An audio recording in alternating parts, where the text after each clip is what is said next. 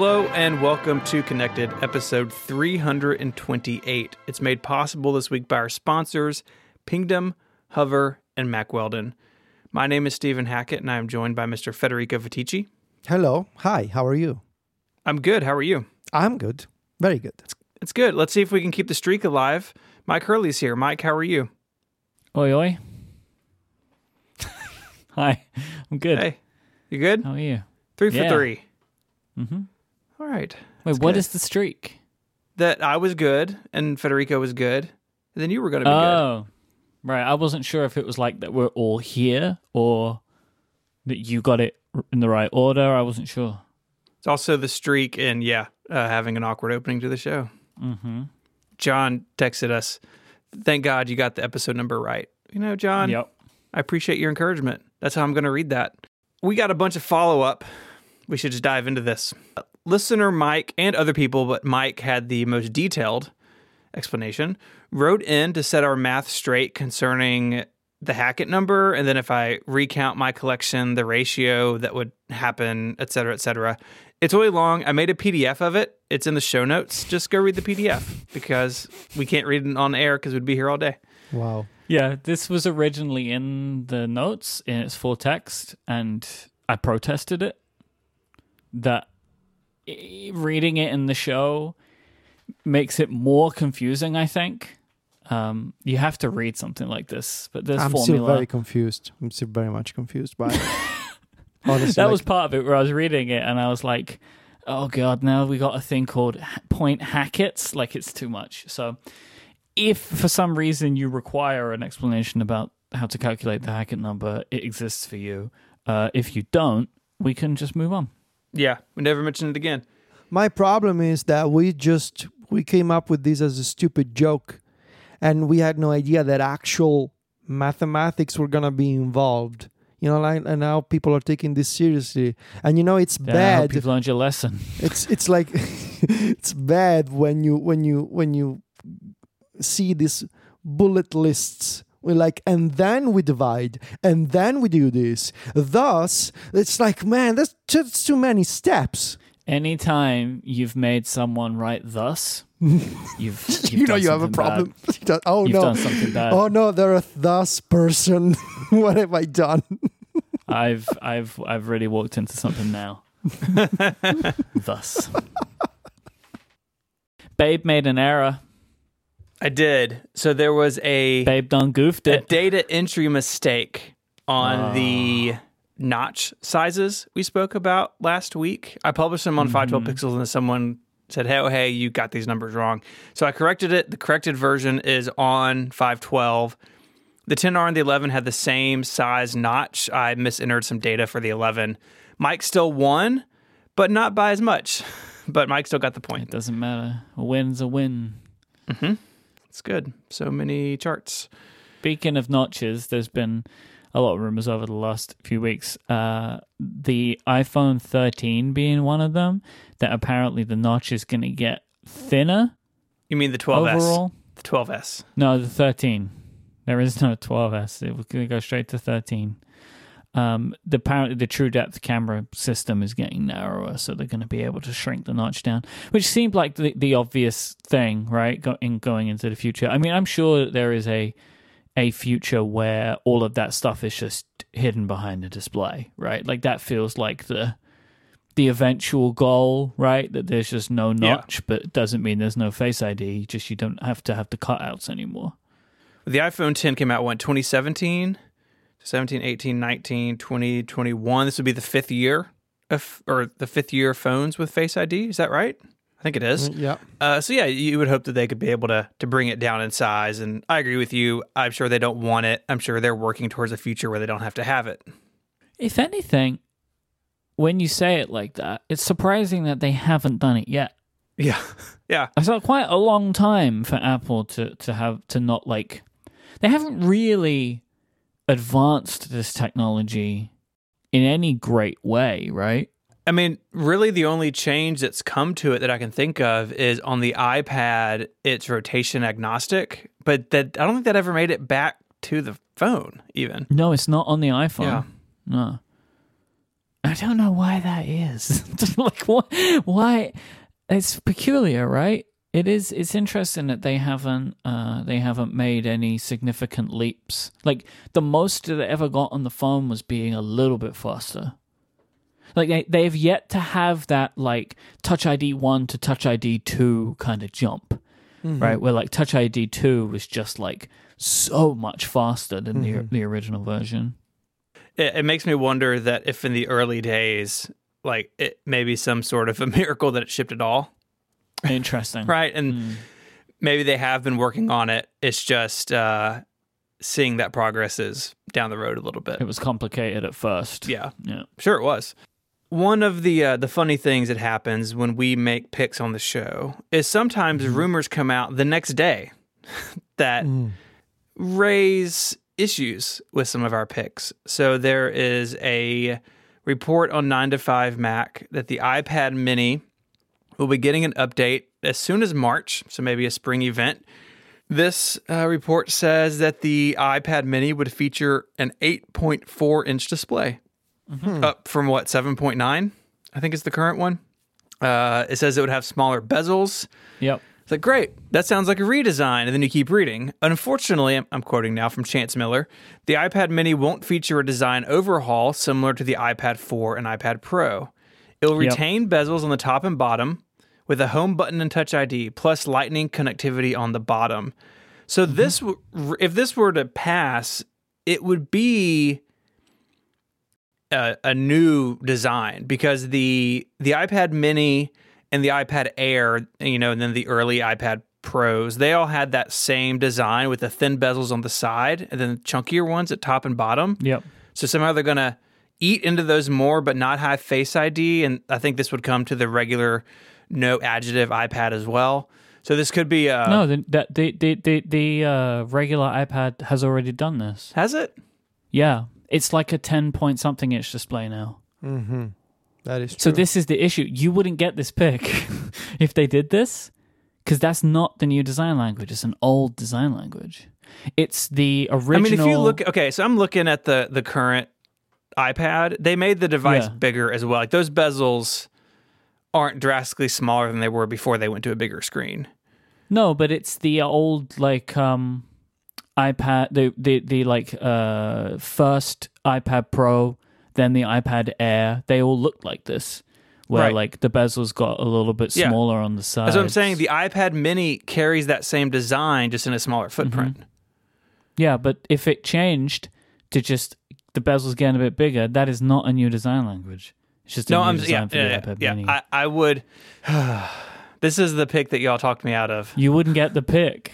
It's kind of funny, really, because two you failed in two ways. One, your your uh, will was too weak, so you allowed us to change your pick. And then if you would have just said new design, you'd have got it. But Yeah, You went with new design language, and at that point, I'm sorry, my bud, you're not going to get it because it's going to have a it's home not a- button. it's Uh, not a it's not the design it's not the language. new design language. yeah. I mean, I'll still buy this iPad Mini. So, see, I told you you shouldn't have listened to us. Yep. Try, we're trying to warn you. Come up with your own idea and stick by it. And you didn't. I was led astray by my so-called friends. Well, but we're not friends when it comes to the Rickies. Exactly. We are like mortal enemies for an We are- hour. Participants Mhm. in a game. Two mortal enemies and then the loser. A new song Yeah. w- were played. So, good luck. I had a bunch of people write in to tell me that they're seeing um, issues similar to me with their AirPods Max and the battery life. Oh, it actually looks like I saw this link. You, I didn't see this before, Stephen. There was a conversation about it on the Mac Power Users forum as well, right? Yeah, it seems like people are seeing the weird battery drain issue. So You are too. Kyle in the Discord is saying he's seen it too. Yep, Kyle was one of the people that, that contacted me about it. Um, and Ali wrote in to say that it stopped happening for them when they turned off the auto device switching. And I have some more anecdotal um, uh, kind of evidence, as it were. Uh, I've been noticing my AirPods Max being connected to the wrong device quite frequently. Like, I will put them on and I'll press play on my iPhone and it will start playing and then it stops playing and I press the like the digital crown in on my uh, AirPods Max, and it starts playing audio from my MacBook Pro, which doesn't make any sense because I'm like not near the MacBook Pro. So there's uh, clear. So what I think is happening is the issue isn't the battery life. The AirPods are connecting to devices and the connection seems to be holding on in a way that is not expected. Because the other day, like I picked them up from the desk again and it was completely dead. So I think something's happening where it's connecting to the wrong device and keeping that connection, and it's both messing up with the switching and also draining the battery. So there's clearly some bugs uh, still to be worked out here. How do y'all feel about the switching between devices outside of this potential battery issue? I have it off. I've had it off basically since the beginning. Like I tried it for like a week and I was like, nope. uh, I I'm very I don't know. I guess I'm a little particular. I just I just like to control where my audio goes. It's like I'm using this device. I want to manually switch to it and make sure that nothing else is going on that's outside of my control. I'm a little control freak when it comes to that kind of stuff. And I noticed like and I noticed that uh, my like I was w- scrolling Twitter on my iPhone, and because the Twitter app is bad from that point of view, like my The Twitter app is doing something it shouldn't be doing. yeah, but it was also happening for phone calls and other things. I'm like, no, when I'm using a device, I wanna be the one in control of its audio output, and so I tried it for a week. It's it's ni- it's very nice. I get what Apple is doing, but I prefer to control it myself. I love the feature. I think it's magic, but it's incredibly buggy. right? It's like I really like it. It's one of those features that for me is like this is a very cool Apple feature because most of the time it works and I never think about it. Like I just pick up my iPhone and press play and don't do anything and it's just playing where I want it to play. But it's unfortunately one of those things that every time this goes wrong, you notice it in a way that mm-hmm. maybe you don't with other bugs.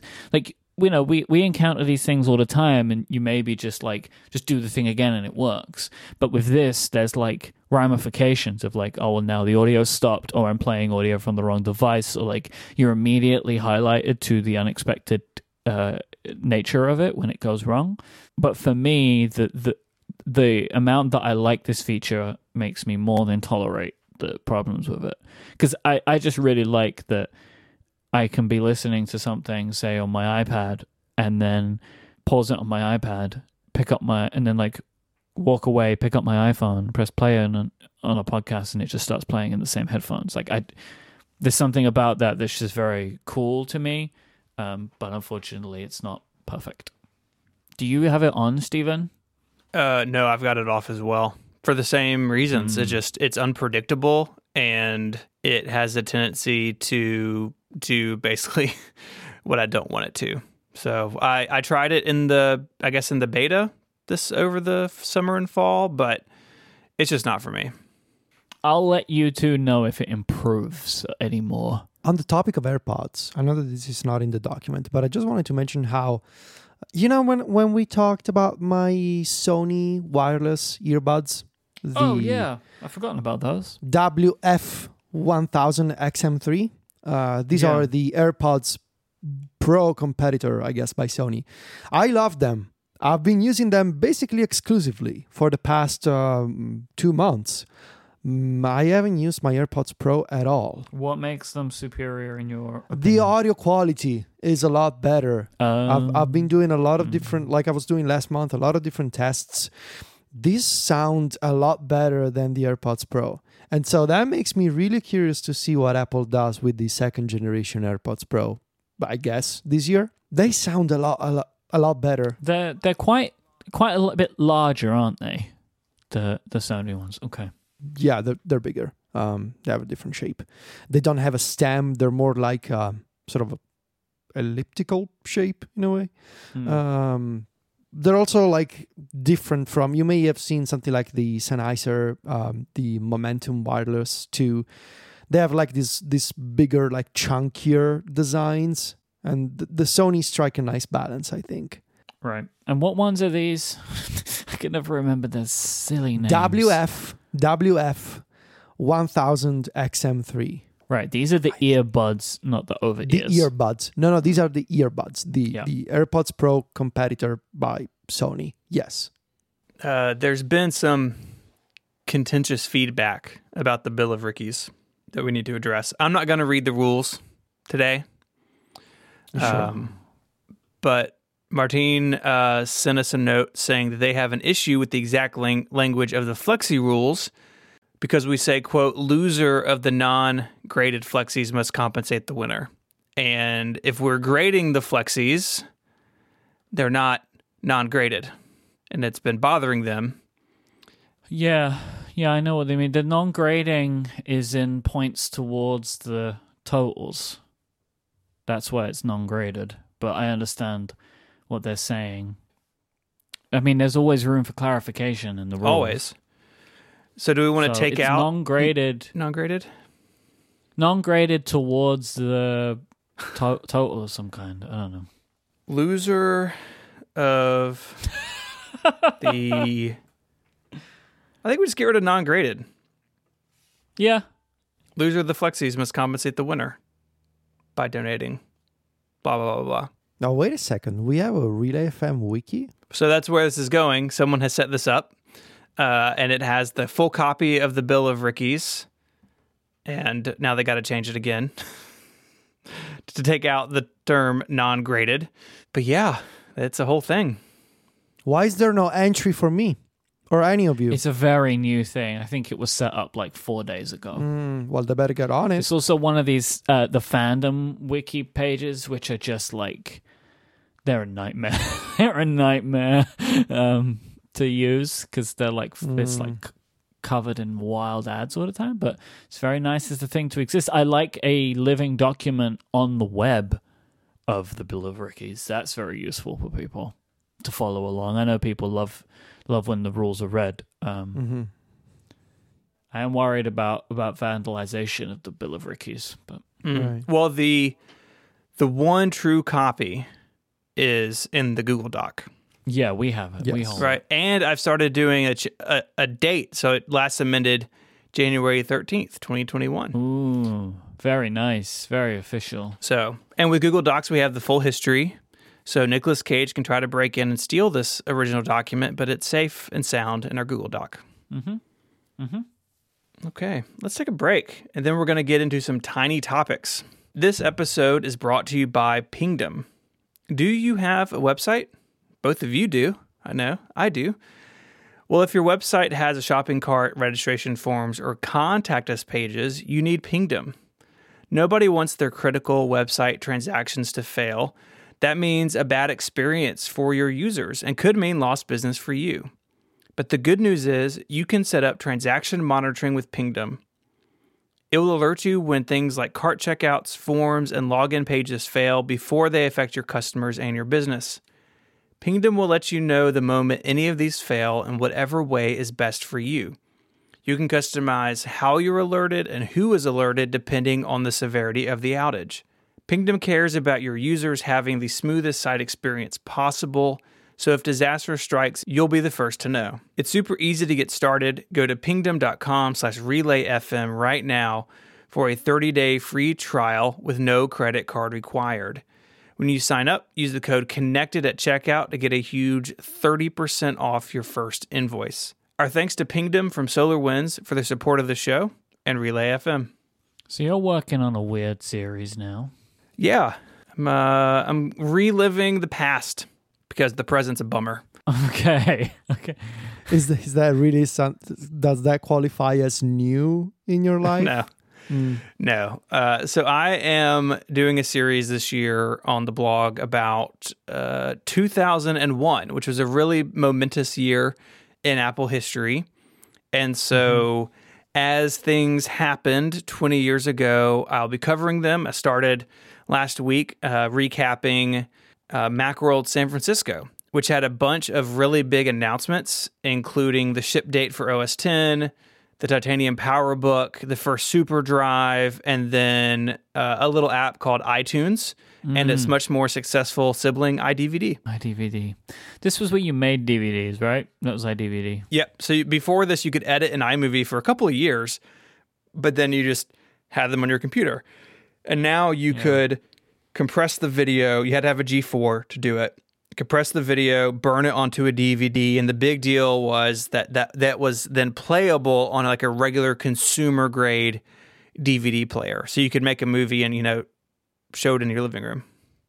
I know I used iDVD, but I I have no memory of what I would have used it for.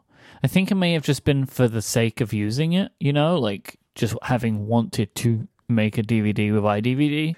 I used it quite a bit at this uh, this job I had in high school, and it had a good feature. I don't know when it was added, but you could then burn subsequent discs without having to re-encode the video, which was awesome because the encoding is what took so long. And uh, you know, you could make little menus and, and stuff. So uh, I went over all of that, and uh, there's a bunch more coming up. I have a whole list and to do list of things. Um, there's some stuff coming up next month. We'll talk about.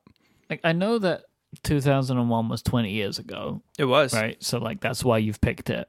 But like is that the only reason? Is there a specific reason why 2001 is interesting and you decided to do it or did you just have the idea and then decided to go back for 20 years?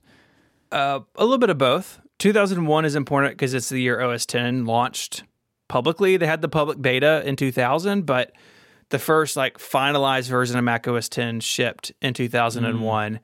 And it really is the year that the the whole idea of the digital hub really started taking shape. You know that your computer would be at the center of your music and your movies. iPhoto would come along in 2002, but a lot of those like core concepts that really defined the Mac experience in some cases until today have their roots in this year. So um, I had thought about this before, but it was it was about halfway through 2000, and so it was kind of too late to start. And we were doing 20 Macs for 2020, and then looking through the history stuff, I was like, well, there's so much stuff in 01. Let's just do 01. So I'm I'm happy that this is the year to uh, to do this. It's a shame there was no iWeb in 2001. I would like I to. know. Well, maybe I'll just do a whole iWeb thing. iWeb is so weird. Big news: AirTags Okay. one step closer, perhaps. Are they? So I'm so sick of this now. I'm like, I feel like this product isn't even out, and I'm already bored by it. Like I don't Yeah. even want it anymore. like I've read so much about it. Like I get it, whatever. Like I'm, I'm already tired. Ugh. Okay. What about AirTags now? people have discovered if you type "find my colon slash slash items" How? into How did they discover it? I don't know into Safari on Big Sur. there are people that I, I mean, I just assume people do this like all the time. Just they, just they have a list of things to try. Yeah. Mm. Yeah. Like like a like a checklist of, you know, these little secrets to try. Yeah. Will this work? No. Will this work? I know that Carl the Grey is someone who does these kinds of things. I'm convinced of it. And Carl, you will never convince me otherwise. I'm sure you do stuff like this. Oh yeah, like just like that you have a, a list of things that you check you know like whether it's your your feedbacks or little things uh that you want to try and find and then so you can be like aha i found it. It doesn't do anything really on the mac. Oh there you go. It does. It just doesn't look the same. Keep track of your everyday items. Yes, and there's a link there to a knowledge base article that doesn't exist yet, so that's fun. so we can see when that becomes real content. So yeah, it opens Find My and shows you a screen of searching for items. It's more filled out on iOS. this doesn't suggest AirTags. It, it suggests AirTags only because we know AirTags are coming. No, what it's suggesting is the API that, like, for third parties to tie into that Apple already announced. Maybe. right? That where like third parties can that make these products can be like, I will give my identity away to you, right? The thing that no one's going to sign up for, right? Kind of like that HomeKit secure video. There's like not there aren't you know like Nest aren't like yeah sure we'll just go in on this now and lose all of our control. Uh, but so like there are the because it's basically like Apple's attempt at trying to stop getting sued by Tile, right? Where they're just like, hey, you can now integrate with our system. Like that. That's what this is referring to because it's like follow the instructions provided by the manufacturer to make your item discoverable. Well, Apple wouldn't write that about AirTags, would they? right? Right. It's not going to be like the manufacturer. Like it's it's a define my network thing. There's a that's like a, you know that that's that's what this is. I mean, I'm not saying it's not AirTags, but what I'm saying is like I think that this thing that people were talking about and these this whole screens, it's related to that because I guarantee you that this is not the setup path for AirTags, Mm-hmm. right?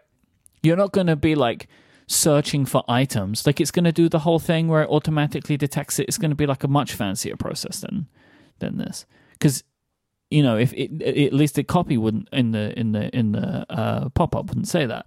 Like it would be like searching for your AirTag or this other thing. You know. Well, unless what we're seeing is half baked, which is definitely possible because it doesn't seem like we Yeah, should see it at yeah. all.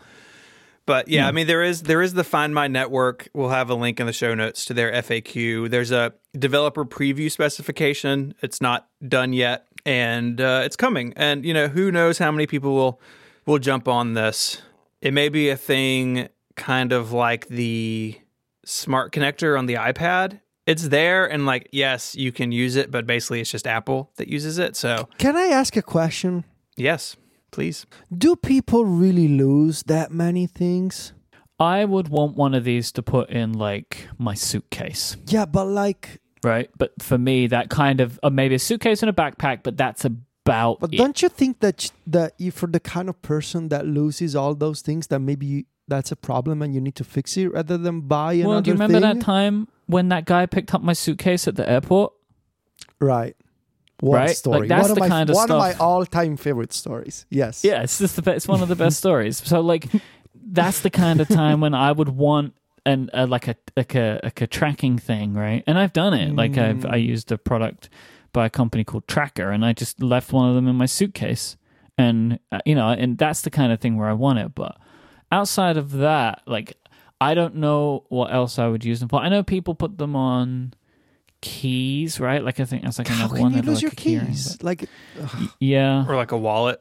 how can you lose your wallet? Like, I don't get it.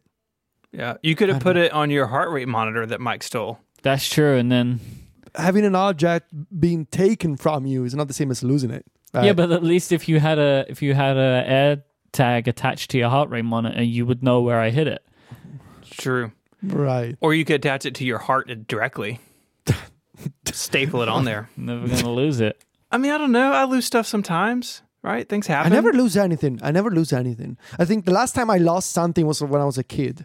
Well, and the heart rate monitor. Well, no, that was stolen.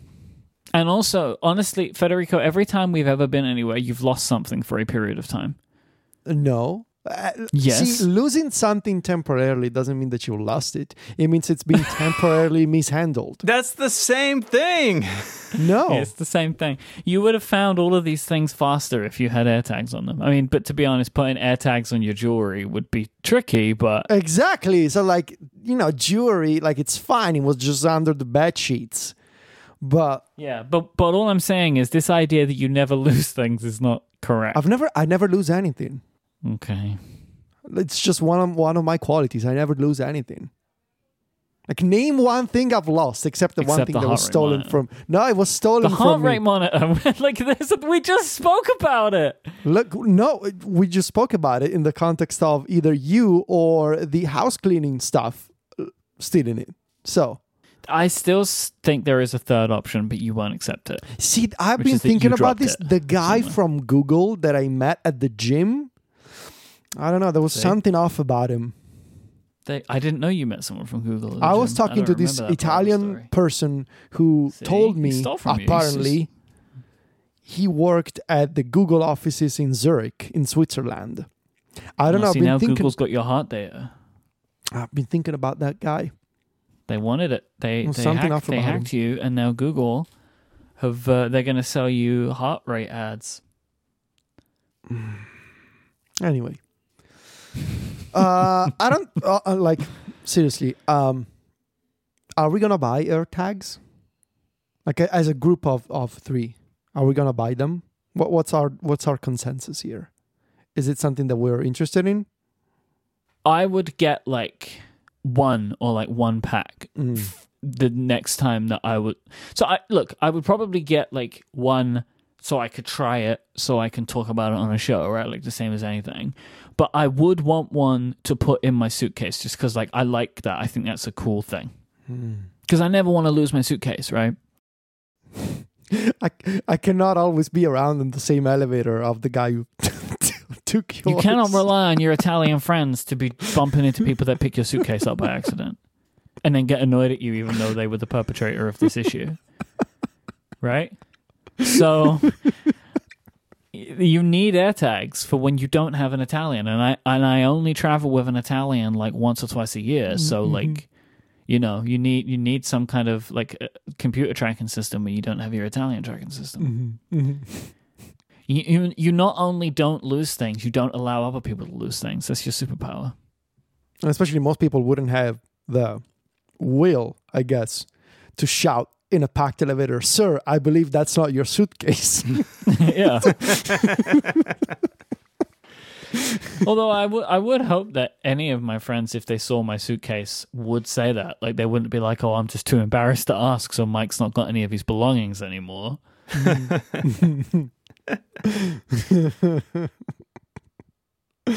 I would get them for stuff I travel with, right? Suitcase, backpack, especially our gear case when we used to do live shows. I would I would put one in there. I, I try to make that my carry on anytime I fly, but sometimes it's just not possible and they take it from me at the gate and then I'm very nervous the entire flight. I would definitely have one in there.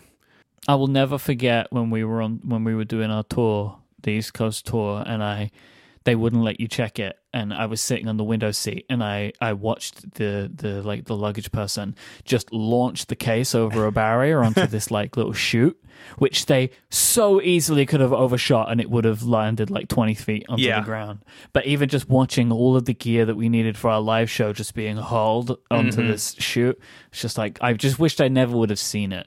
Like, do whatever you're gonna do, just never let me see it, right? Because then I don't have to think about Just it. don't, just don't, don't show, show me. me. Anytime that happens, I take the microphones out and stuff them in my backpack. like at least I'll have those. Yeah.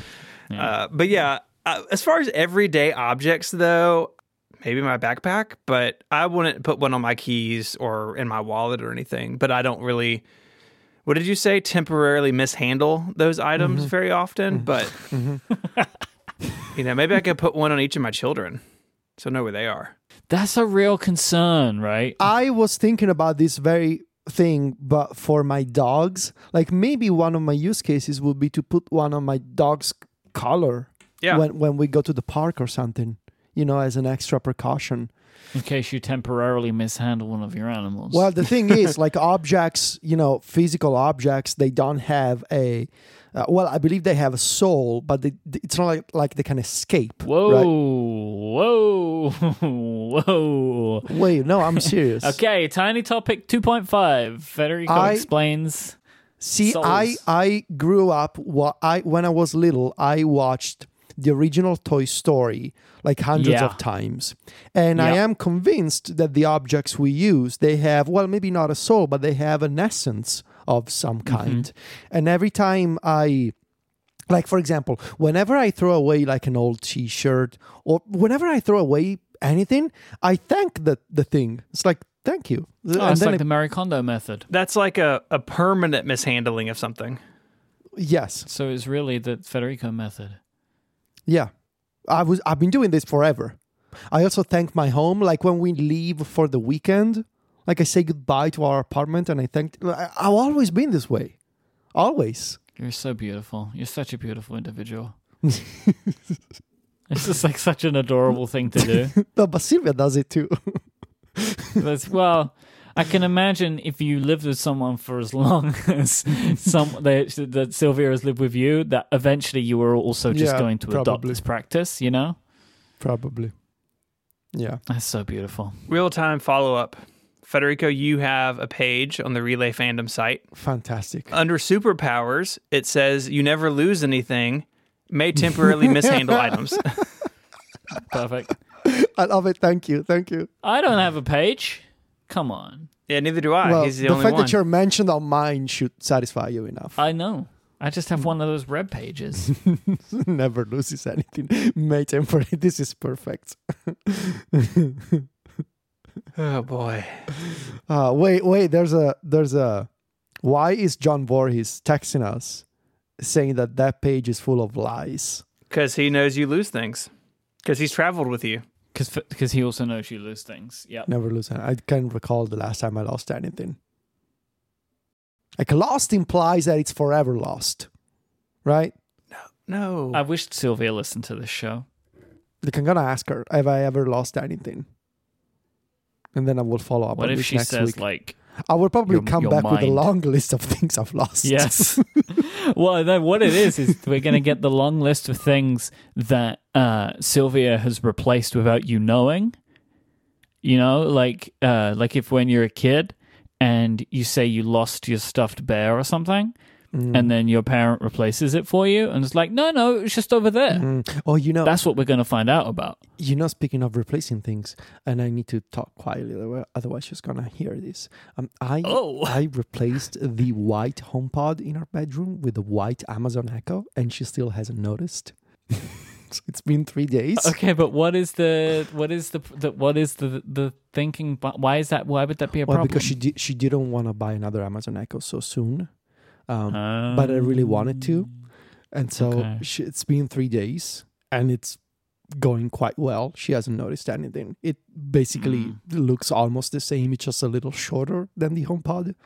Um, Very clever. yeah, It's a dangerous game to play because you're like working with the delivery person at that point, right? I know, I know, but we'll see. We'll see when she notices. I don't think she ever will, but we'll see. Let's take a break. This episode is brought to you by Hover, one of Relay's longest running sponsors.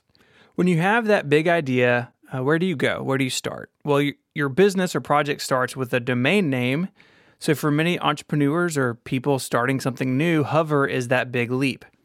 They have over 300 domain name extensions to choose from. So, no matter what you want to build, there's a domain name waiting for it. Hover has excellent technical support to answer any questions you may have, and they're dedicated to getting you online, not upselling you. Hover has free Whois privacy so the bad guys don't get your information, clean UX and UI, so it's an intuitive user experience, things just work out of the box.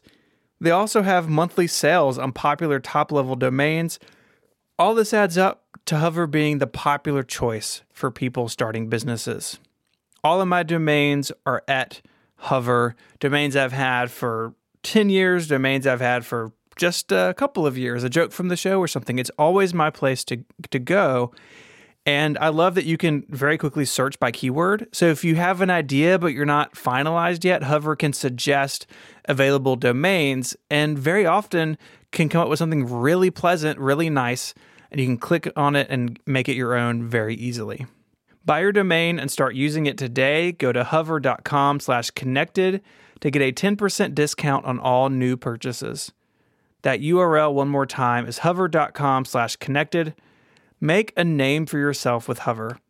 Our thanks to Hover for their support of the show and Relay FM. All right, on Tuesday, which is yesterday as we were recording this, CBS this morning teased that they were going to be having Tim Cook uh, join them on the show, and he had a big announcement. Um, lots of people were making lots of assumptions about what this announcement would be, including maybe something to do with their privacy tracking, or maybe that Apple would somehow help with COVID vaccinations. But it was none of those things. Uh, Apple have spent some time today with press releases and on uh, CBS this morning uh, talking about some of the uh, donations they're making and the initiatives they're undertaking as part of their racial equality and justice initiative. This is something that they launched uh, in 2020 and they kind of spoke about it, said they were committing some money to it, and now they've listed a quite large uh, selection of things that they're going to be putting this money towards. I want to detail them real quick. It's going to take me a couple of minutes because there's quite a few things, but I thought it would be worth at least putting them in the record here. So they've made a $25 million donation to the Propel Center, which is a new hub for students at historically black colleges and universities, which I will now abbreviate to HBCU, um, which this is uh, they have like courses and tracks focused on different levels of technology art and business and experts within apple are going to be helping to shape the courses in some of these areas um, so this is like they've made a donation and they're also giving time and resources and expertise They've made two new grants to help HBCU colleges of engineering develop their silicon and uh, hardware engineering curriculum in partnership with Apple's experts. So colleges in these fields uh, are going to be getting some help from them. And similarly, for educators pursuing research and development, they're going to Apple's going to be providing mentorship programs and, and uh, curriculum development in these areas as well, oh, as well as funds. Later this year, Apple will open an Apple Developer Academy in Detroit. This is the first of its kind in the US. They've had these in areas around the world. I know there was one in Brazil. I think they've had one in a few other places. Federico, did they have one of these in Italy? There's one in, in Italy, Naples, yes. Yeah, yes. so this is the first one in the US, and they've, they've picked Detroit for that.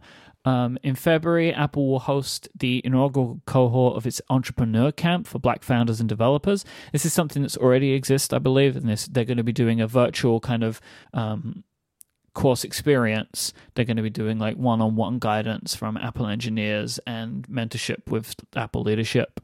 Apple's going to be investing $10 million into the VC firm Harlem Capital to support its investments in 1,000 companies of diverse founders, $25 million into the Siebert William Shanks Clear Vision Impact Fund to provide capital to small and medium sized businesses with minority uh, that are uh, minority owned, and Apple is making a contribution to the King Center, a living memorial to uh, the legacy of Dr. Martin Luther King Jr. to share his teachings and inspire new generations to carry forward his unfinished work. I mean, I don't know about you, but when I was going through this, it was like an overwhelming amount of things to try and get through. And I think that that's actually good to, to have so much because basically Apple announced the project when it was new. They announced an amount of money and then clearly it had to go away and plan out its investments. And I think it makes sense to have a lot of things to announce at once in a bunch of different areas, both money and time, and in different things, because it's kind of, I guess, easy to, as a company, like a large company, to just be like, throw $10 million at a thing and then call it done. But if it's something that you actually believe in and you really want to change, it takes more than that, right? And like I guess Apple knows this from their climate initiatives as well. It's like you can buy climate credits if you want, and that's fine. But to make bigger change, more lasting change, you have to actually change infrastructure to make sure that you are using renewable energy, not just using non renewable energy and then buying climate credits to offset that. Right. Right. Like the, the bigger change is actually the infrastructure. And so, again, like while Apple is investing money, they're investing money a lot in education and in VC firms, and then also providing mentorship with individuals. So it's like they're going throughout the whole stack, right? So, like, you're helping with education financially, but also by having access to people that are like in the top of these fields. So, I guess like if you want to make this kind of change, that's what you have to do. Similarly for Apple, like if you want to change the makeup of the company, they have to go this far into it, right? To make sure that like they are bringing forward people. Um, so yeah, I, I think this is a good. Um, this is a, like a good set of things overall, but it's a lot of things. One thing that's really interesting in this is their financial commitment to uh, VC funds that work with black and brown entrepreneurs. Because for Apple to to become more diverse, the tech industry as a whole and these other areas Apple works in need, need to become more diverse as well. So even if some of these entrepreneurs never make it to Apple, I mean, this isn't a recruiting scheme Apple's part. That's not their intention. No, they have a whole separate thing for that, right? And like, for, rightly, but that's different mm-hmm. to this. But if you make the entire uh, ecosystem more diverse by bringing these people in and having people have access to resources they wouldn't otherwise have, making those investments now do pay off. And I think, in particular, their work with entrepreneurs is really going to be uh, interesting and it's going to really open doors for people. I mean, uh, VC funding for a long time has had a real problem of most of those dollars go to companies run by white dudes. And that is a, a huge problem in Silicon Valley and beyond. And Apple's addressing that head on. And I think that's great. I I don't know about with these funds because I think it's kind of interesting of like if Apple are going to financially benefit from any of these companies. Like this isn't a bad thing. It's but it's like I wonder if the money that they're investing into the VC firms. What I don't know is if they are investments like you would normally invest into a VC fund, or if it's like a grant. Yeah, I don't know. It doesn't bother me either way, to be honest. But No. I just I I wonder. So it's cool. I'm I'm happy to see all of this. Kind of out of left field. I think this wasn't what anybody had predicted, but I don't know if we were necessarily ex- like expecting something from this. It's like one of those things where, like with a lot of Apple's initiatives in these areas, you're confident that they will tell you when they have something to say, and this was that time. We have some real time follow up from the Discord. Okay. We all opened the link I've put in the Google Doc. Federico, can you read the name of this of this academy? What is it? It's the Apple Developer Academy in Italy. What is the name of it? well, that's in Italian would be Federico II. He used to be the king of uh, the. Oh, no, I'm gonna say something stupid. No, see, I just think what this means is Apple's trying to fund the next Federico. They want the second Federico. It's the School of Federico too. It's Federico too. Yeah, they're trying to they're trying to make the bigger, better Federico, and and Apple's like plowing money into this campaign to get Federico two. I'm looking at the Google Street View of this place. It's very nice looking. Mm, screw them. Federico 1.0 is still working perfectly fine. this is this is like tapping straight into your like uh, idea of staying young, right? That's Apple's right. already trying to find the next Federico. yeah, good Mhm. luck with that. This one's got a lot of life in him. no, what happened is as soon as he switched to Spotify, Apple's like, "Well, we need a Federico too." That one we've Yeah. lost. That was the tipping point. Man, this website is not great. It's not great. Not a great website. Perhaps they should have considered a, a web developer academy instead. We we owe our listeners an apology I don't. because we promised a topic for weeks and we never did it. Months. And in that time, the topic died. and we're not here to bring it back. Uh, but we had this thing where we were going to have this experiment. Mike was going to wear his Apple Watch, and Federico and I were going to give him advice on how to set it up. And we never did it because it was a really busy fall. Yep. And uh, and now Mike is no longer wearing his Apple Watch again. So I sacrificed three months to a project. that never happened. right? I wore my Apple Watch every day from when WatchOS 7 came out to Christmas Day, uh, preparing for this topic. And I don't wear my Apple Watch anymore. I've stopped wearing it. So the this this topic has now taken on three different lives, and its third one is where it ends, with it being navigate like gone down from like a multi-episode main topic to a small topic in one episode. Um, Mhm. So here's my feeling about the Apple Watch in as we are here in 2021. I valued the fitness stuff the most, tracking my health and tracking my steps and all that kind of stuff. Because, you know, like your iPhone will track your steps, but the variance between my Apple Watch and my iPhone is massive because I don't carry my phone around with me all the time, but my watch is always on me, so it's calculating my steps correctly. However, the always on me part is my problem with the Apple Watch now. Like, I have just come down to realizing that I just do not want to have a computer strapped to me all the time. I just don't want that.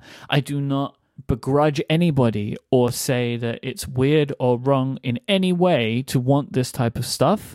It's just not for me. So, like, for I do not want technology to be physically attached to me trying to get my attention. Like that's not a thing that I want. And as soon as I, and it was one of the, the things that I struggled with initially, was trying to work out the notifications that I wanted. And I never got it down to a level that I was happy with while still getting utility from it. So, like, at a basic level, like, do I want to be notified about iMessages? And the answer is yes. But I would also find myself frustrated sometimes that I was getting too many in a time that I didn't want them. And like, I could put on Do Not Disturb, but then, like, when do I turn it off again? Am I going to remember to turn it off? Where, like, with my phone, it's kind of just like I just put the phone to the side and then I'm not being buzzed about it anymore. My phone's just like on the sofa, it's not even making noise, like I don't care.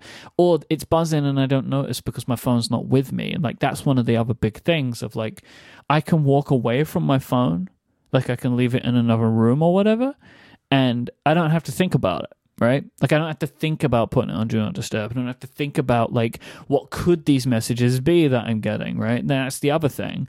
Like you get a bunch of notifications on your Apple Watch and my mind is like, what are they? But with my phone, the, just just getting notifications in the other room and I'm never I don't even know that they're there, right? And I don't ever have to think about it.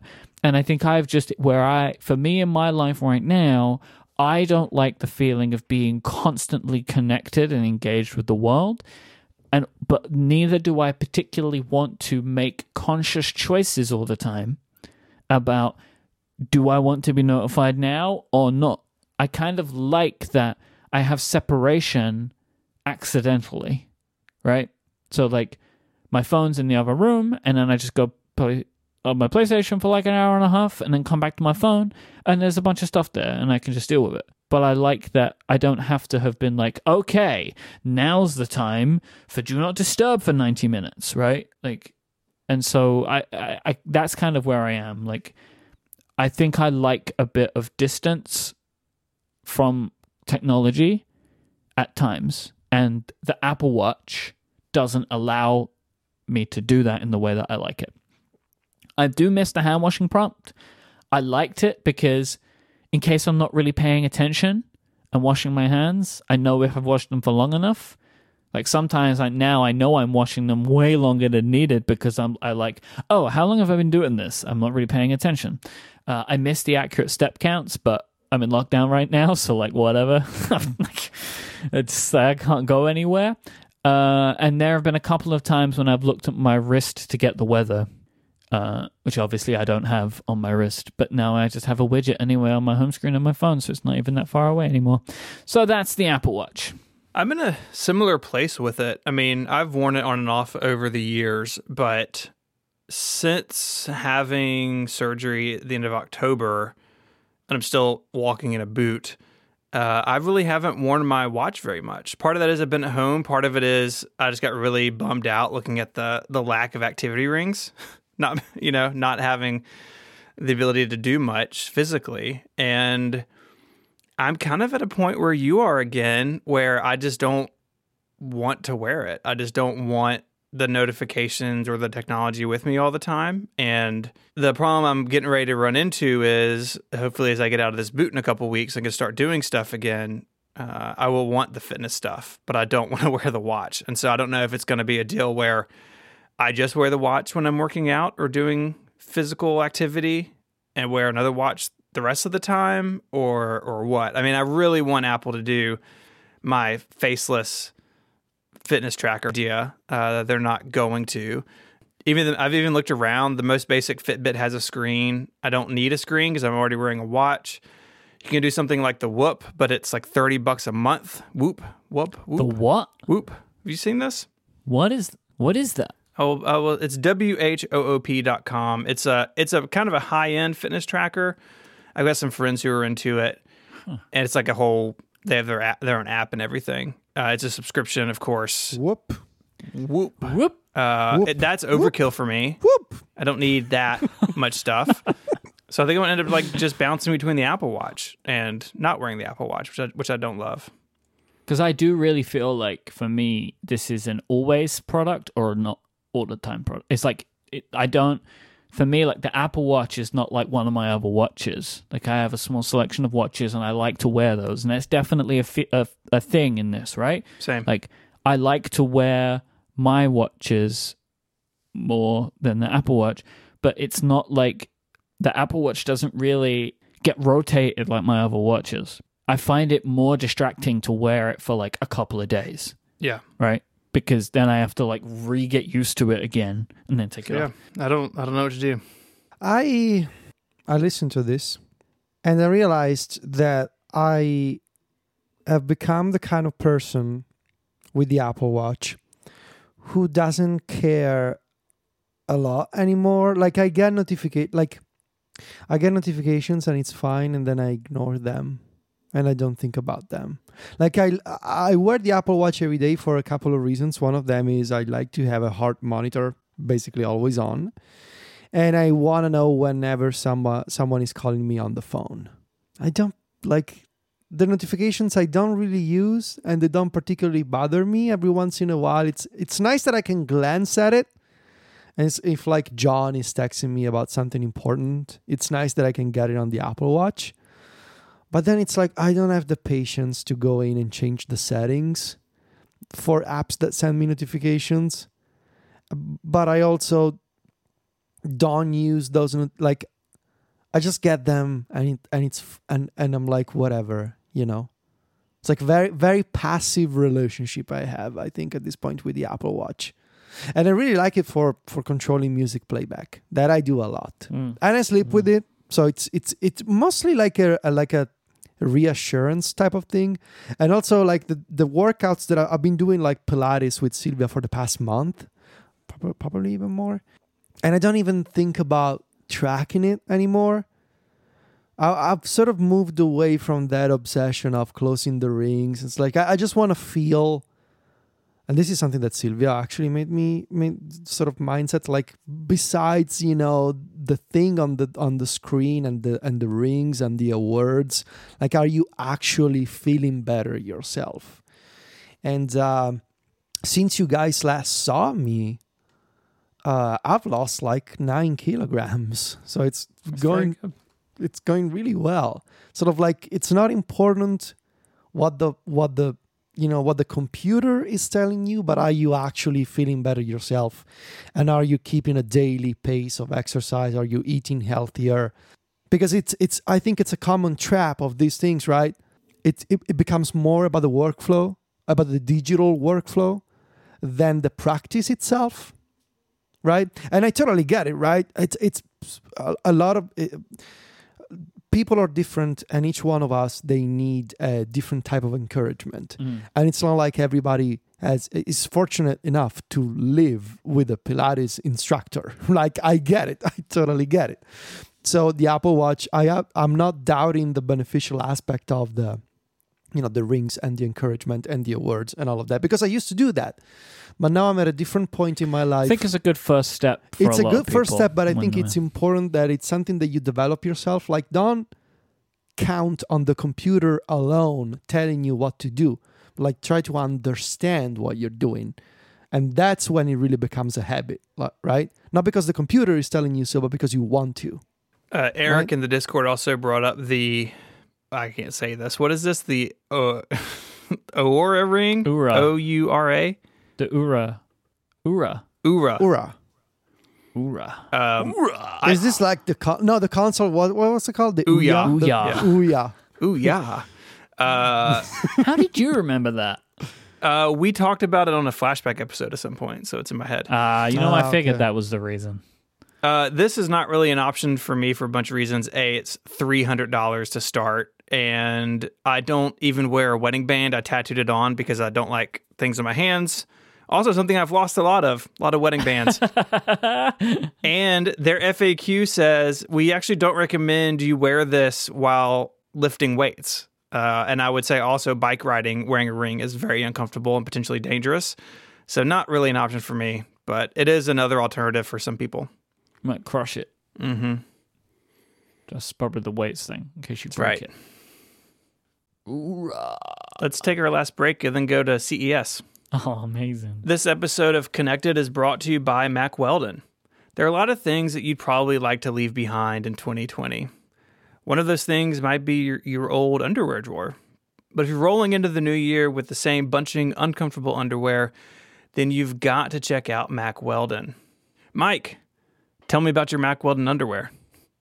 I like it. I have switched over exclusively to Mack Weldon underwear like a year or two ago. I just like bought a bunch and have continued to top it up over time.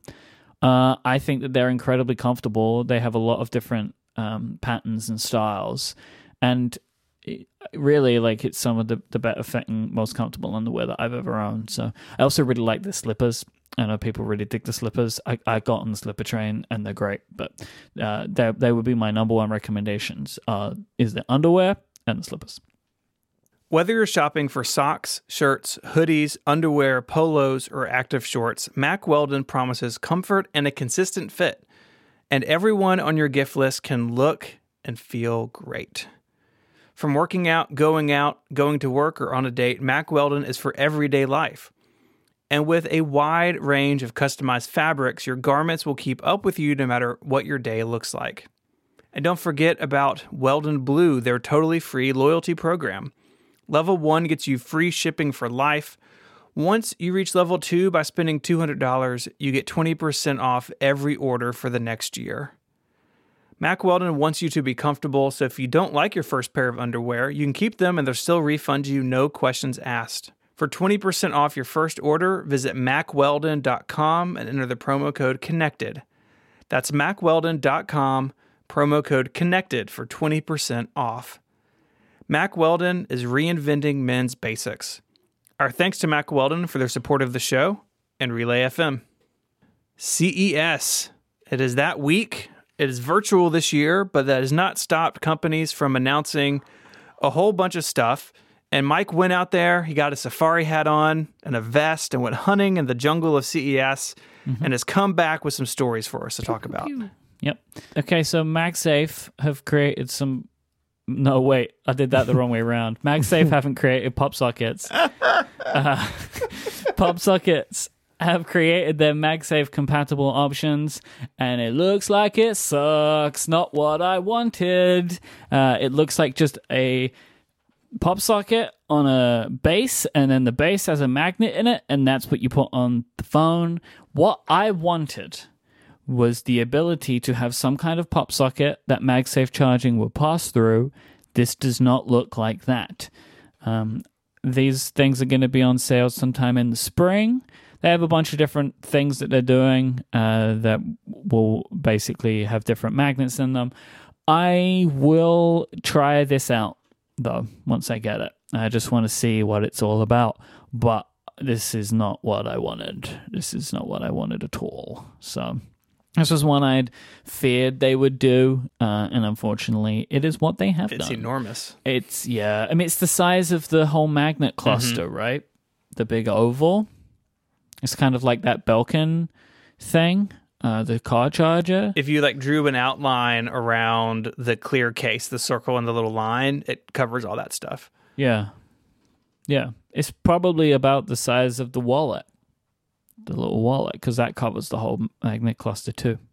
The LG have a new monitor, which is could be of interest to uh, some Apple fans. It's a 31.5 inch ultrafine Pro has an OLED display. Bunch of compatibility stuff. Uh, is apparently 99% DCI P3 color um, with Adobe RGB color accuracy. No word on pricing, uh, but an OLED display for Mac sounds kind of nice. Mm-hmm.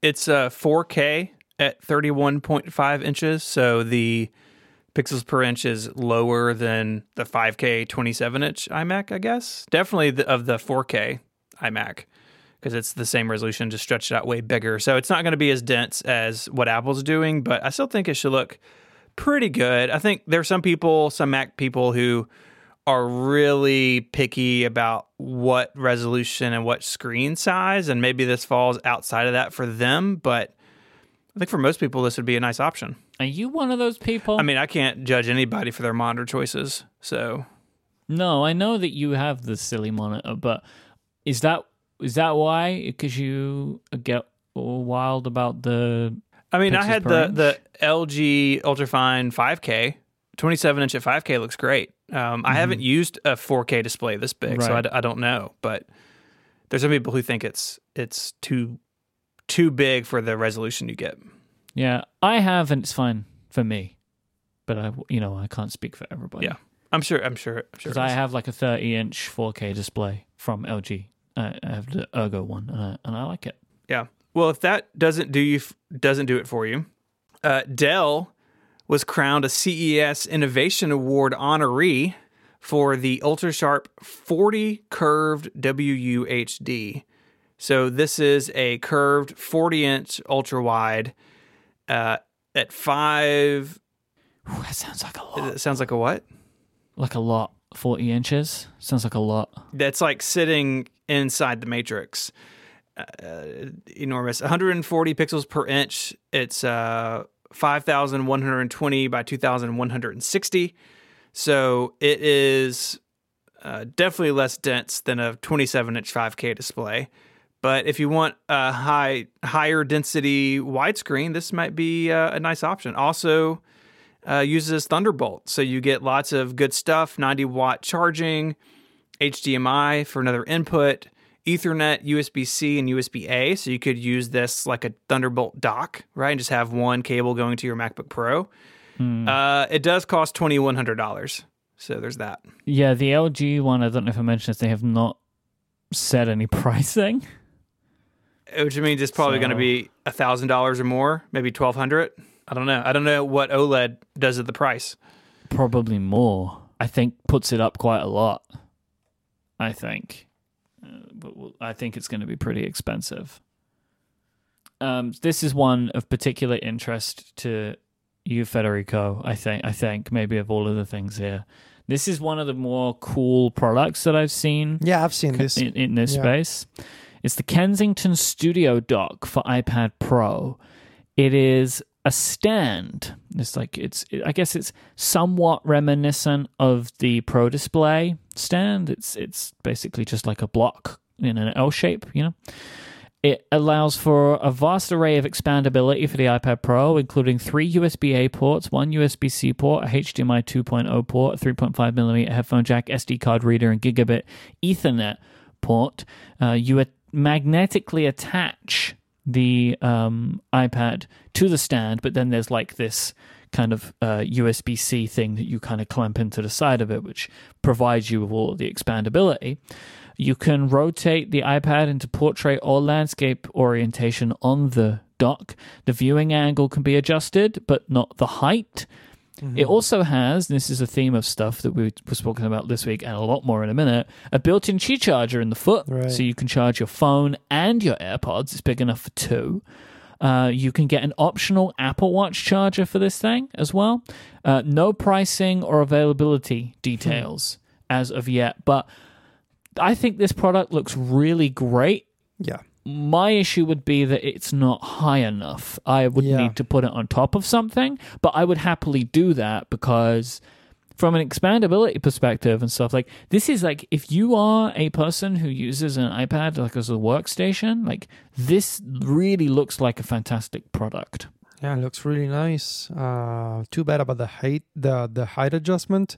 Yeah. But everything else, I mean, you combine this with a Magic Keyboard and a Magic Trackpad, it looks very nice. Um, Like I would have to put this on like one of those iMac stands or something. You know, because this is what I, I have. My iMac is on one of those stands, like you know, like get like the twelve South stands or whatever. Um, because I don't do the iMac on its own is too is too low down. You need to raise it up for me to be ergonomically comfortable. But this is a product I would happily do that kind of thing for because I think everything else that it has around it is good. And yeah, you can get something nice and tasteful that fits in with Apple's overall design aesthetic, like because this does. It's like aluminium and stuff, so you could very easily put this on top of something and it would be a, a higher eye level. Um, I think this is a fantastic product. I don't know about you guys. When I see stuff like this, I'm like, do you know something I don't know? what do you mean? Kensington. Like this is quite advanced as a package, right? Mm. How many iPad users need three USB A ports, one USB C port, a HDMI 2.0 port, an SD card reader, and gigabit Ethernet for their iPad? What are you getting at? I what I'm saying is I don't know. I'm just like, do you know? I you know, uh, is Kensington aware of something that I'm not aware of when it comes to the iPad? I just think they want to give you all the options and ask you for a lot of money. That's probably it, right? But it's still, it's just like a, a yeah. This is no availability or pricing details as of yet. Um, but I think it's. I like to see stuff like this. I like to see the niches and the edge cases catered for. especially from a relatively well-known brand, not you know the unknown company that sometimes pops up at CES, and it's not a Kickstarter. I was like- going to say, what was the Kickstarter that was sort of like this a few years ago? I don't remember. There's there's been a bunch of them. and also ro- support for rotation in portrait mode. That's very nice because it gives you a lot of, especially if you're a writer, for example, you get the tall page in front of you. That's a very Mhm. nice touch. Yeah, this looks lovely. Too It's bad. a cool product. Yeah, too bad I don't have enough room on my desk. Maybe I should move things around. You could make room for something like this. Yeah, probably. I thought you were going to say maybe you should move like to a bigger place. You should move. Well, that's well, that's another discussion. but yes, also also that. Uh, loads of new MagSafe charging accessories. Basically, tons more docks. So Anker have more. Uh, if you want another Anker dock, you can get that. It's basically very similar to the one we spoke about last time. Belkin, uh, you know, so it's, it's got all of the drawbacks that the Anker one has, right? Uh, the, the the one thing I believe Anker announced that I really want is the MagSafe external battery pack. I believe it's mid. I did not see that. There is, I believe it's in. It's somewhere in the roundup that we did. In fact, a few minutes ago on MacStories, John put it together. I am almost. I mean, I mean, I've seen it. So it. Let's see. Uh, Apple product accessories. There is one that I really want. Um, let's see. Available. I don't see this. Available. Yeah, there's a link No, to no, Mac no. Rumors. Oh, here it is. There's a link to MacRumors available in February. It's a MagSafe um, battery, uh, 10,000 milliampere battery. Is it real MagSafe or fake MagSafe though? Because Anker make are making all fake MagSafe products at the Uh, moment. it's going to be another fake MagSafe, So isn't it? slow charging. Yeah. well, it doesn't have to be. It doesn't have to be, but But it seems like that's what they've been doing. it's still to attach magnetically. So, right. whatever, right? It's still to charge your phone. Yeah, seven point five watts. Yeah. So it's just charging with a magnet. But the idea is nice. I guess uh, it would be even nicer to have an actual MagSafe battery that charges at 15. Yeah. That would be sweet. And you attach it and you pop it on and you charge your phone and then you remove it. That would be extra sweet. In the meantime, we have the Anker version, I guess. Um, so the Anker doing that, they have a dock now. It also has an Apple Watch charging puck on it as well. Um, so you can charge three things at once. Uh, the Anker one here that is in the link in the show notes, I really don't like the look of this one. It looks almost like alien like to me in a weird way. Do you see it? Like it's got like a base which is black, and then it has like a uh, like a kind of a stand that goes up, and it has like the ankle puck on it. But there's just something I don't know why. I just find it kind of strange looking. Don't like that one.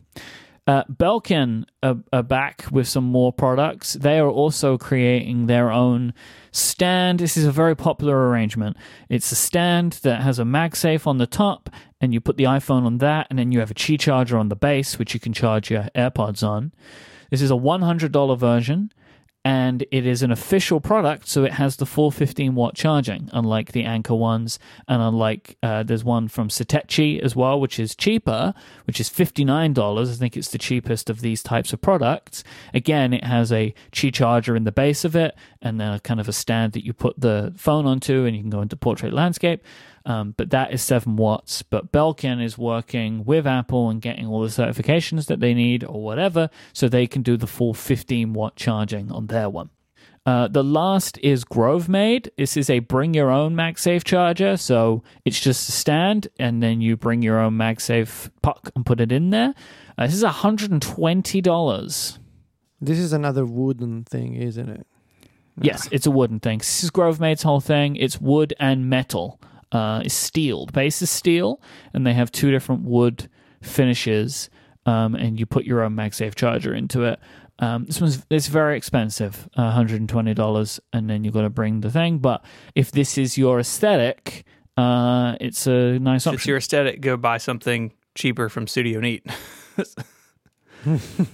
yeah, but Studio Neat, I like the Studio Neats one. We just got them, but they don't have a stand version, right? Those are all lay down. Yeah, I just uh my my wife Mary has had the MagSafe Studio Neat one for a while, and mine finally came in, and it is really nice because I keep my phone on my nightstand. I know not everyone does, not everyone should, but it's really nice to like be able to just kind of get the phone near it, and you know that you're charging it because the magnet locked it in. This last one makes me very uncomfortable. Yeah, so this is a, this is my left field one. This is my like we're going to talk about something completely different. This is your weird CES pick. This is my weird CES pick, which.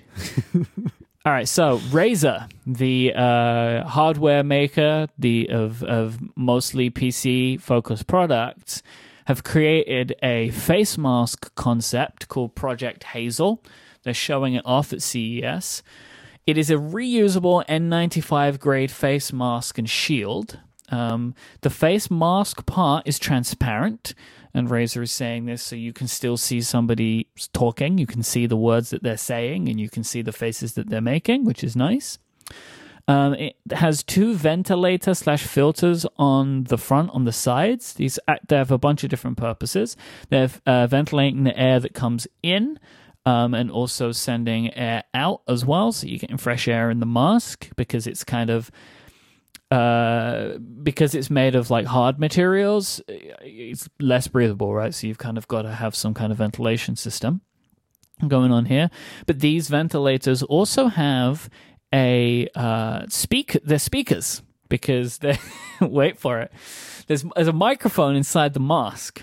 There's speakers on the outside, so you can talk and people can hear you, and you're not muffled because you're wearing a plastic like hard mask. But why? Well, hold on a minute. Hold on a minute.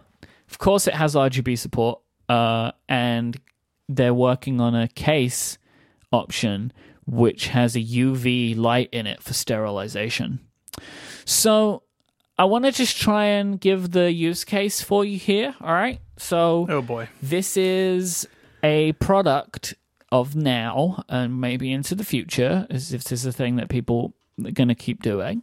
Um, and it's trying to solve two potential issues, maybe three. Like one, it's a reusable product, right? And is like has like sterilization, and it stops the the the issues of like not being able to maybe hear someone clearly or not being able to understand them because you can't read their lips as they're talking. It's not a massive problem to solve, I think, uh, but is you know if you are a hardware company. Uh, it's maybe like a cool tech thing to do, uh, and I guess obviously it has RGB on it, so you'd look cool at a rave, I suppose. Oh boy. This isn't a All I'm going to say is I wouldn't necessarily rule out all products like this. I don't think this is the one for me, but I could imagine a future where we have products that are like this one. is it but this isn't an actual product yet. This is a CES demo. Not yet, it's a concept, but they're wor- you know, they're working on it. They're saying that they're they're trying to make it happen. Um, I don't want to comment on it because it'll sound too harsh. I want you to comment on it. no, I think it's it's Comment it's on it. commendable that they're trying to do the reusable thing. Yeah. And the accessibility angle for hearing and you know the microphone, I get it. That's very cool. Yeah. But also, and I'm gonna put it bluntly, I don't want to look like an idiot going out with this mask. You would draw a lot of attention to yourself, yes. It's like, look, the nerds are out of their cages and they're wearing robo Yeah. masks. It's like, no, the no thing, thanks. The thing on that, though, I agree with you for now. Let's look a few years into the future from now. yeah, hopefully we're not wearing them anymore. Well, but we might choose to, Yeah. is the thing. Different cultures, I understand, but the SARS epidemic in Asia created the cultural norm of wearing masks when you was felt slightly under the weather. And I can already tell you that as soon as we get vaccinated here in Italy, nobody's ever gonna wear a Nobody's mask Nobody's going to again. do it. Yeah, that's that's my because I would like to, and I my my plan is to continue to be that kind of person because I like wearing them, and I think that there I know that there are health benefits. You do? Yeah, yeah. I don't I don't dislike masks, and I like the idea of them into the future. Like if I'm going on public transport.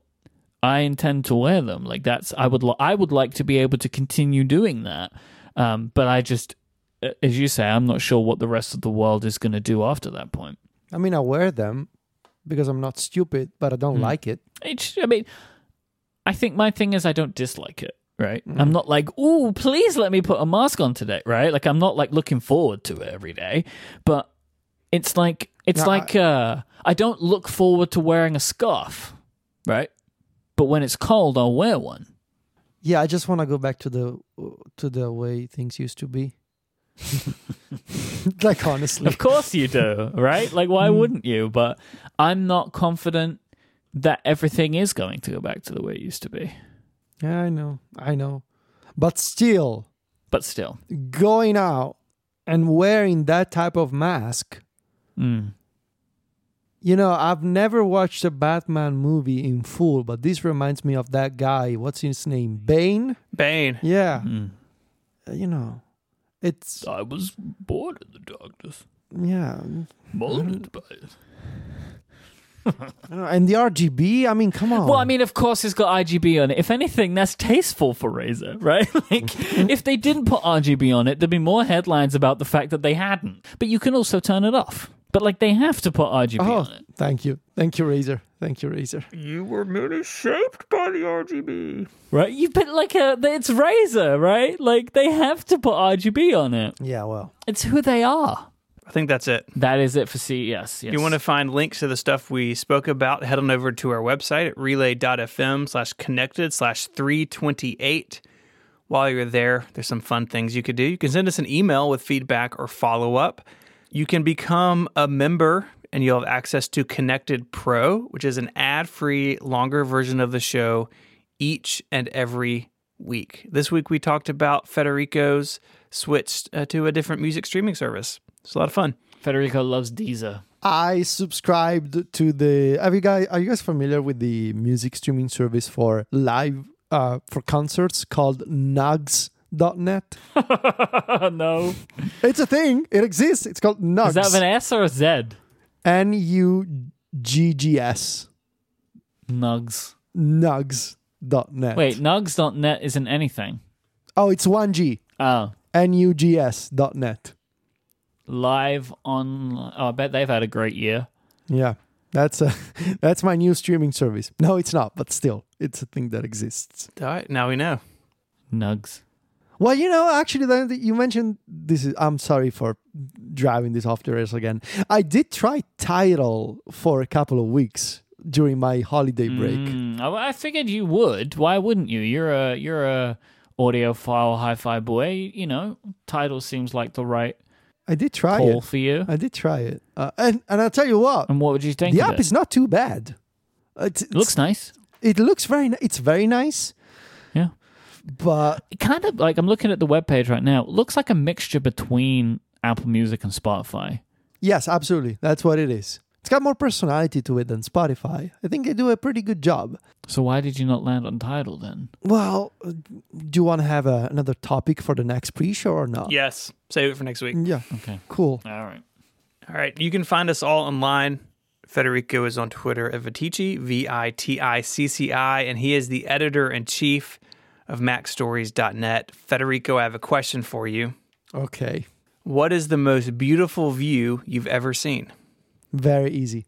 Um, there's this um, by the Amalfi Coast. There's this uh, small town called Ravello, and there's the Belvedere at Ravello that you can see a long stretch of the Amalfi Coast, and it's just breathtaking. I- I will try and find the picture for you that I took with Sylvia uh, the first time we went, I was actually undergoing chemo at that point, and my doctor was really upset that I went on vacation regardless. But it's an absolutely amazing view. Uh, let's see if I can find it. Yeah, thank you, iPhone search. And I will send you both the photo right away on iMessage. And that was in 2012.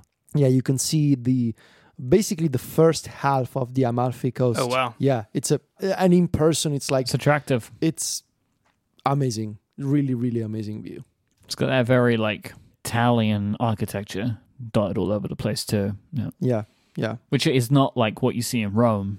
All right. It's, it's just different. It is that kind of like small town architecture. hmm Yeah, the Amalfi Beautiful. Coast. That, that's exactly what the Amalfi Coast is, right? It's a it's a series of very very small towns right next to each other, right? So you got Maiori, Minori, you got um, uh, Amalfi, of course, you, uh, and uh, you know going all the way to the to the other end of the coast, which is Positano, uh, which is possibly my favorite place in Italy. We've been twice there. Uh, Positano is just an incredible place. Uh, Lots of Americans they go to Positano to like to get married, you know that kind of stuff. It just it feels like like when you, when you arrive in Positano, it feels like a fake place. Just it's so beautiful, it doesn't feel real. Fun, fun, funny story, and this is going outside of your question, Stephen. But one time, Sylvia and I, that was before we had Zelda and Ginger. Um, we were in Positano, and it started like we were out at dinner and this basically this thunderstorm started happening when we were walking back from the restaurant. And it was like super scary these extremely strong winds and this rain just pouring down. And we we were basically desperate to find like there were like bicycles flying and like you know all kinds of things just being destroyed by the wind. And we basically uh, asked for refuge in a in an in a in a like a like a shoe store. And we were so scared. I believe the owners like it was this small family all you know the owners of this store they were looking at us effectively being terrorized by by this storm. And i believe they were making fun of us. And um we were like oh my god thank you so much for for saving us thank you for taking us in and these people were looking at us and thinking look at these two idiots they've probably never been w- Well, no, you know what they were thinking. You know, No, no. like Romans, right? also that Yeah. also that but you know you know how it ended up they sold us an umbrella Perfect. they they smelled the business opportunity it was like hey yep. you guys in need of an umbrella They, the, people, big city kids like you, Mm-hmm. just walking in there all the time. yeah About that, one last thing about Amalfi. There's a keycap set uh, themed on the Amalfi coast, Federico. what Like, a like I put it in the Discord.